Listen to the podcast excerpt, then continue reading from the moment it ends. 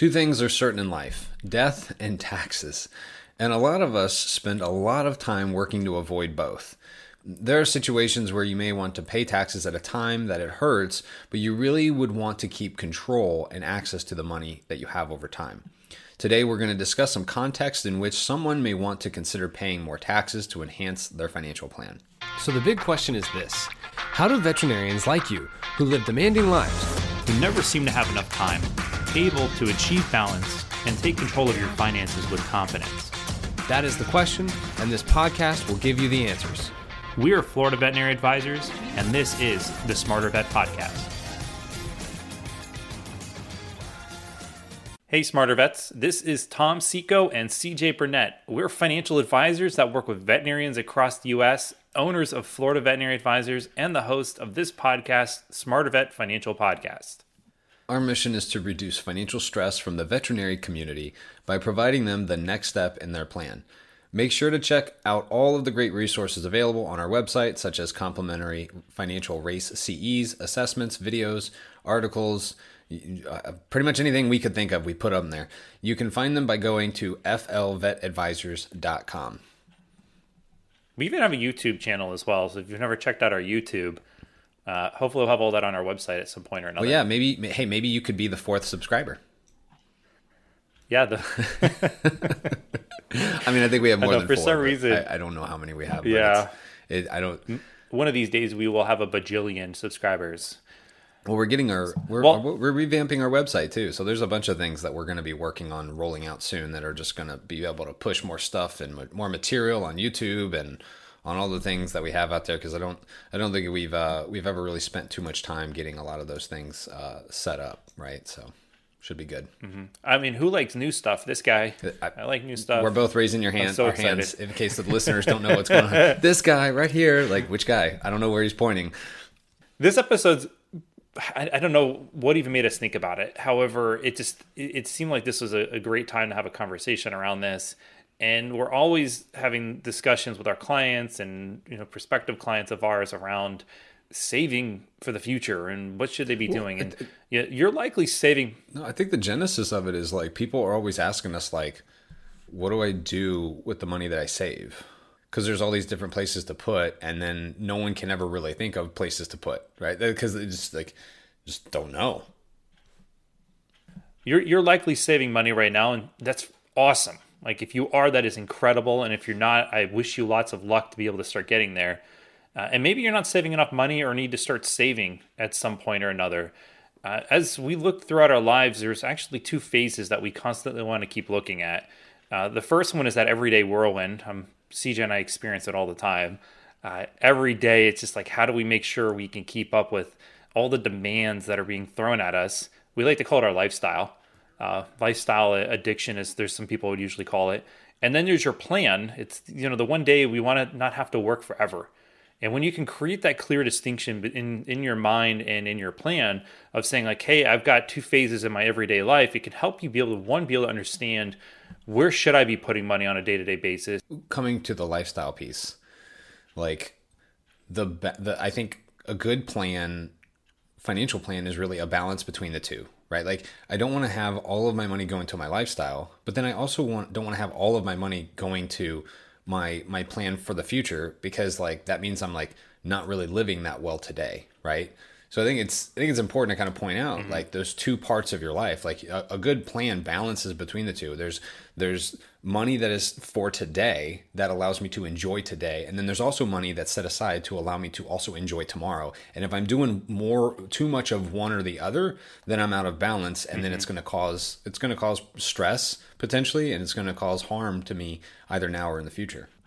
Right, and, and we want to talk about how you're approaching savings for your plan and how the impacts of where you're putting money can, you know, from a, a tax standpoint, can impact you today or, or, waiting later when you actually start taking money. Like, how does it impact your income? Uh, and really, that boils down to the big question that people ask us for retirement: is should I save money into a Roth or should I put money into a traditional type retirement plan? Mm, retirement plan, like quote right? Retirement plan. Yeah, I know. They're usually called plans too, but realistically, they're called they're really accounts right. that people put money right. into. Named after tax codes. right? Mm-hmm. So like it, Lots like it's up, tax eh, yeah. So my retirement plan, it says my retirement plan on my statement, but like, what is that? Like, what is my re- is my plan just an account? Like, is it? Am I just relying entirely on this one thing, this one investment account, in order to make my get myself through retirement? It's a it's a good thought.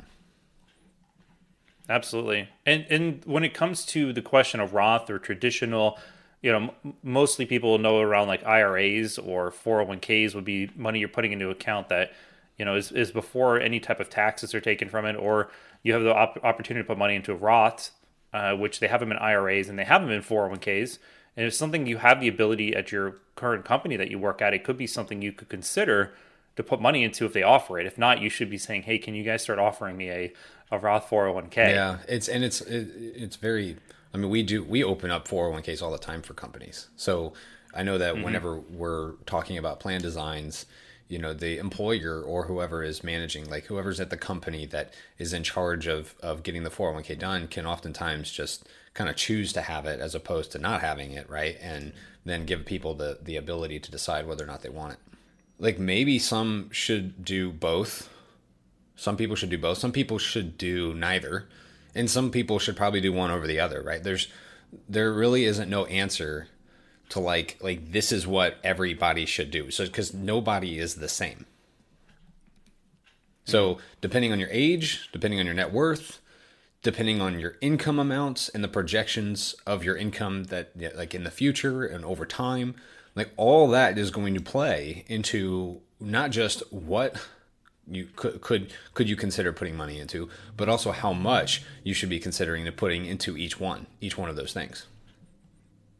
Absolutely. And and going back to what we alluded to towards the beginning of this conversation that you know, retirement accounts are for retirement. Like think of it when you put money into these things, it's really designed at some point when you decide that you're like, hey, I'm I'm done working with my career. But there are other places that you could put money uh, that aren't necessarily, you know, right enough you could see me, I'm doing finger quotes that are not retirement accounts. Like you can put money into those accounts, and we're going to have another episode where we talk about that. However, people by default will usually start saying, I need to save, I need to save, and then that's the first place that they go. Now, most of the time, when when people mention retirement accounts, right, they're spoken of it mostly about like the accounts that were really thought up by Congress on how taxes will be paid. So you can, you know, with a Roth, you can pay the taxes on the income now, uh, and then you know, obviously not pay any taxes on it in the future when you when you pull it out in retirement. Um, or you can put money into the traditional, which obviously reduces your taxable income now by the amount of money that you contributed. But when you take the money out in the future, it's going to be uh, 100% uh, taxable income. Right. So if I pull a dollar from my mm-hmm. traditional 401k when I'm 70 years old, right, then there then that's going to be taxed at ordinary income for the year that I do it. So and just one one thing that I was kind of thinking of, Tom, when I started thinking about this episode, was like when did all these things start? Because I it's always kind of nice to think of like the origination of something and the purpose of it like who the designer of this these things like what were they thinking about when these things were thought up. And so to give some kind of history some contextual history to this traditional IRAs were really part of the Employee Retirement Income Security Act of 1974 so it's it's really been something somewhat new. I mean you know like our grandparents i don't even think they had a lot of our grandparents, I guess depends on who how old you are right now, but you know a lot of our grandparents or great grandparents didn't even have access to to something like a traditional IRA. It looks like right or or the traditional 401k didn't come about until the Revenue Act of 1978, or the Roth IRA didn't come out until the Taxpayer Relief Act of 1997, and the Roth 401k. This was kind of cool. Uh, was part of the Economic Growth and Tax Relief Reconcilia- Reconciliation Act of 2001 but wasn't an option for employers apparently until 2006. Apparently, it took uh, took five years to like figure out how to make it make it work. I guess I looked up a little bit online about each one of these things, and you know some of the information out there is uh, conflicting. So you know I didn't want to put a lot of things about this on here, but it's kind of interesting. So 1974, 1978, 1997, 2001, right? They're all fairly within the last, you know, really within the last generation that these things have come about for as as options for us to put money into. So you can see how how complicated our society has made things for us over time, and it's no longer just stocks and bonds like they had in the past. Well, yeah, and like, and and for people listening to this, if you don't know, like, you can actually when we're talking about these things, these are not investments; these are the accounts, right? So the, you have an account mm-hmm. that then you can hold investments into. So a Roth IRA, you can have bonds, or you can have stocks, or you can, you know, do you you, you actually can hold a lot of different assets inside of retirement plans you have to go you have to be very strategic on how you do that obviously. Yeah, it, there there are many different ways to use retirement accounts that may not even you know a lot of people don't even recognize because they don't know their options. Just with those accounts they also don't know their options outside of those accounts because there's a bunch of things that are outside of those accounts that you can still leverage and use for your own benefit for retirement even though they're not considered you know quote retirement accounts do you ever get FOMO about investing? You know, the fear of missing out? Most of people will start to invest without a strategy that works along with their plan. We created a short 20 minute video that talks about the three main investment philosophies and how to create an approach that works best for you. You can find a link to the video in the description of this podcast. If you're looking to talk about your current investment and savings approach, you can reach out to us by completing the form below the video as you watch it. Give some idea the differences between or the, uh, maybe some qualities of these things, Tom, because I think some people mm-hmm. really need some at least some guidance to know what to Google or what to go out and research, right? So traditional 401ks. I guess the biggest thing is too like why is it even called a traditional 401k? Mm. So like you know traditional 401k if you're not familiar with this and you're listening to the show right now, you know traditional basically means that you're putting money into the account without paying taxes on it first. And then when you go to actually take the money out in the future, because you didn't pay taxes on it now, it just means that you need to pay the taxes on it when you take it out in the future. So, you know, really depending on what taxes are at and what the economy is and how the world is currently operating and the amount of income you need is really going to determine how much in tax you're going to have to pay. So as you're putting money into these things, and the, the default place to where you can actually be able to contribute to these types of accounts is that you have to do it through your company. So you're either working for someone that has set it up for you, and then they do it through payroll deduction. So you just say, hey, out of every one of my checks, I want you to take a certain amount out of it, or I want you to take a certain percentage, and then it gets pulled out.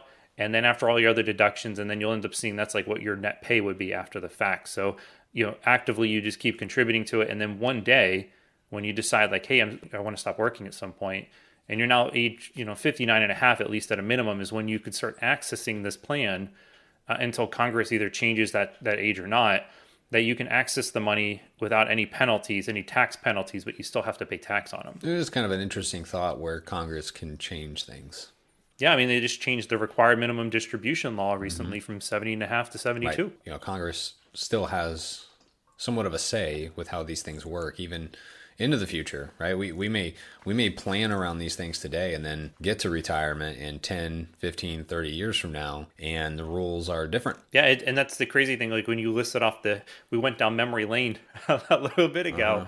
We are talking about they're all different tax laws and things that the the Congress and the you know the, the House and the Senate and everything passed for us over time. I don't know why, but the Economic Growth and Tax Relief Reconciliation Act just sticks out in my mind because it is like the longest like I was I was typing that out going, "Oh my gosh, when does this end?" Like I got tired typing out the title of this thing.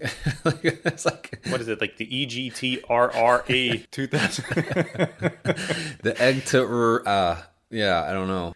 Now Roth 401k, right, is kind of the opposite where you know you can you you don't deduct the contributions to it now but as it grows whenever you get to retirement you can take money out and and none of the growth is going to be taxed right it's all it's all uh, tax advantage from that perspective.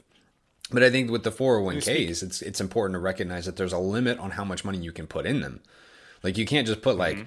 your whole your whole annual salary of hundred thousand dollars into it, right? Like that.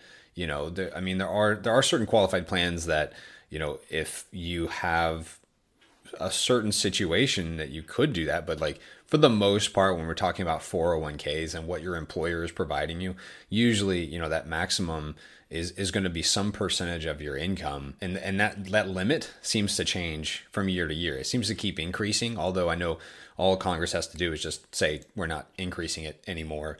And you can only put X amount of dollars into it in perpetuity. Like, I don't think they'll ever do that, but I mean, it, you know, they could. Well, the, the cool thing about it, and something that just needs to be like note needs to be made here, is that you know the 401k does allow for you to contribute based off of today's it's over three times the amount that you can into a regular IRA. Right. And when you do have a Roth component that is available to you, well, now you have the ability to contribute money into these plans without having what they call uh, phase outs. So, like if you and your household are making too much money, you might not even have the ability to actually actively contribute to a Roth IRA. Which, so if they have it through your work, it's an opportunity for you to put away some before uh, after tax. Which savings. boggles my mind. How many people that we've met with where they're like, "Yeah, we're putting money in our Roth IRA," and we know how much income, and we're going, no, "What? Like, how? Huh? Like your your income is way above." the amount that you're able to put mm-hmm. into a Roth IRA. And they're just straight up it's and I'm not talking about backdoor Roths. I'm talking like a straight up just contribution to a Roth IRA because the financial institution that they were working with or the advisor that they were working with just wasn't i mean they just didn't know or they didn't pay attention or their accountant was telling them to do it. Maybe the accountant didn't know. And so you know it, it is kind of interesting how how many things people do that they don't know that they can't do. And then now they have to figure out how to undo it and all the penalties and the headache that goes along with with figuring out how to make it work. Right and, if you're looking for different opportunities to put money away on an after tax type basis, or you're you're looking for different spots, uh, you know, you do have abilities to do what they call backdoor IRAs. You know, just for the sake of this conversation, we'll let you go out there and be able to look it up a little bit more. If you want to talk, definitely reach out to us. Um, but then there are also other types of plans out there like permanent life insurance and different things you can put money into, which can be after tax, but they're not exactly they don't work the same way that certain retirement accounts. So if you're looking for after tax opportunities, there there are chances if your company does not provide them, you could do it. And, and I think it's important to uh, recognize that I, I, the phrase "the devil is in the details" always comes to mind. Like especially when always. it comes to planning. Like, and you know there are some times where I know clients for the most part like they kind of trust us and to to a certain degree to kind of navigate that, but you know, we give a lot of detail to clients or we try to, you know, just so then they recognize like, oh, okay, like, you know, when we talk about something that's, that is specifically for their plan, oftentimes it's like, we have, like, they'll, they'll go to their neighbor and tell them, don't tell your neighbor because like your neighbor can't do this thing. what we're mm-hmm. telling you to do is like just because of your specific like position and we've also talked to their accountant We've also talked to their attorneys. Like we we we've done a lot of due diligence on the back end to make sure that they can do these things and they're not going to run into any hiccups. And so consult your accountant uh, to know what options you have when it comes to these things. I you know this this does fall under tax advice, and you really want to make sure your accountant is giving you the the the tax advice that's required, even though your your advisor may be managing the investments or doing things uh, on the back end with with depositing money into accounts. You're you're really it's your CPA that needs to be the one signing off on a lot of these things. And don't forget to consult your advisor on how these things are going to affect your plan over time because your accountant may be very aware of what, what what's going on right now, but your advisor should be more aware of what's going to happen in the future and how all of those those decisions are going to have an effect over time. We, we hope you like this episode. There's a lot of great things that we've shared into this. If you ever want to ask more questions, make sure to go to our website. And if we're not friends yet, make sure to follow us on the different platforms that you listen to podcasts of either on Spotify or on Apple. Uh, write us a review. Show us some love about like, you know, what you think about our show. Uh, we'd love to hear from you because it also lets other people know that you're listening, lets other people know that this is a great podcast that they should be listening to. And if you can't take one of your favorite episodes and share it on one of your social media platforms, that would be great just to let others be able to listen to this, enjoy the same type of content that you're getting. Should, should they use a hash like hashtag most awesomeness? Yeah, no, or just hashtag smarter vets. Okay. This is CJ Burnett. And I'm Tom Wishing you a lifetime of financial success.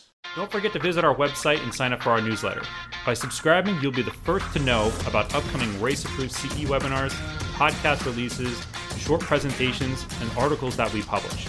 Make sure to like us on Facebook, follow us on LinkedIn, and subscribe to our YouTube channel.